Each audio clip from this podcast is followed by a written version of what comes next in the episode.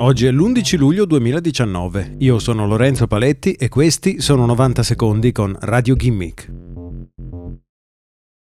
Donald Trump non può bloccare utenti su Twitter. A deciderlo è stata una corte statunitense che ha dichiarato che bloccare utenti sul social network è, per il presidente, una violazione del primo emendamento statunitense.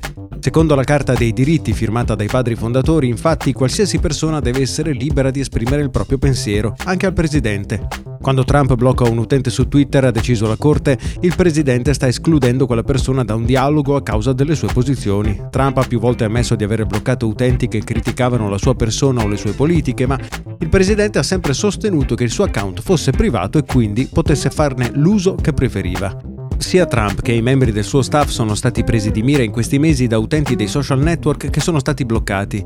Questo impedisce loro non solo di rispondere a Trump su Twitter, ma anche di vedere il suo profilo. Il profilo di Trump è stato aperto prima che diventasse presidente e rimarrà probabilmente suo quando avrà terminato il suo incarico alla Casa Bianca, ma la Corte ha deciso che in questo momento l'account sta facendo le veci di un account ufficiale governativo Persino le immagini caricate sul profilo, prosegue la sentenza, mostrano Trump nel suo ruolo istituzionale e confermano che in queste vesti il presidente non può zittire nessun cittadino americano o straniero.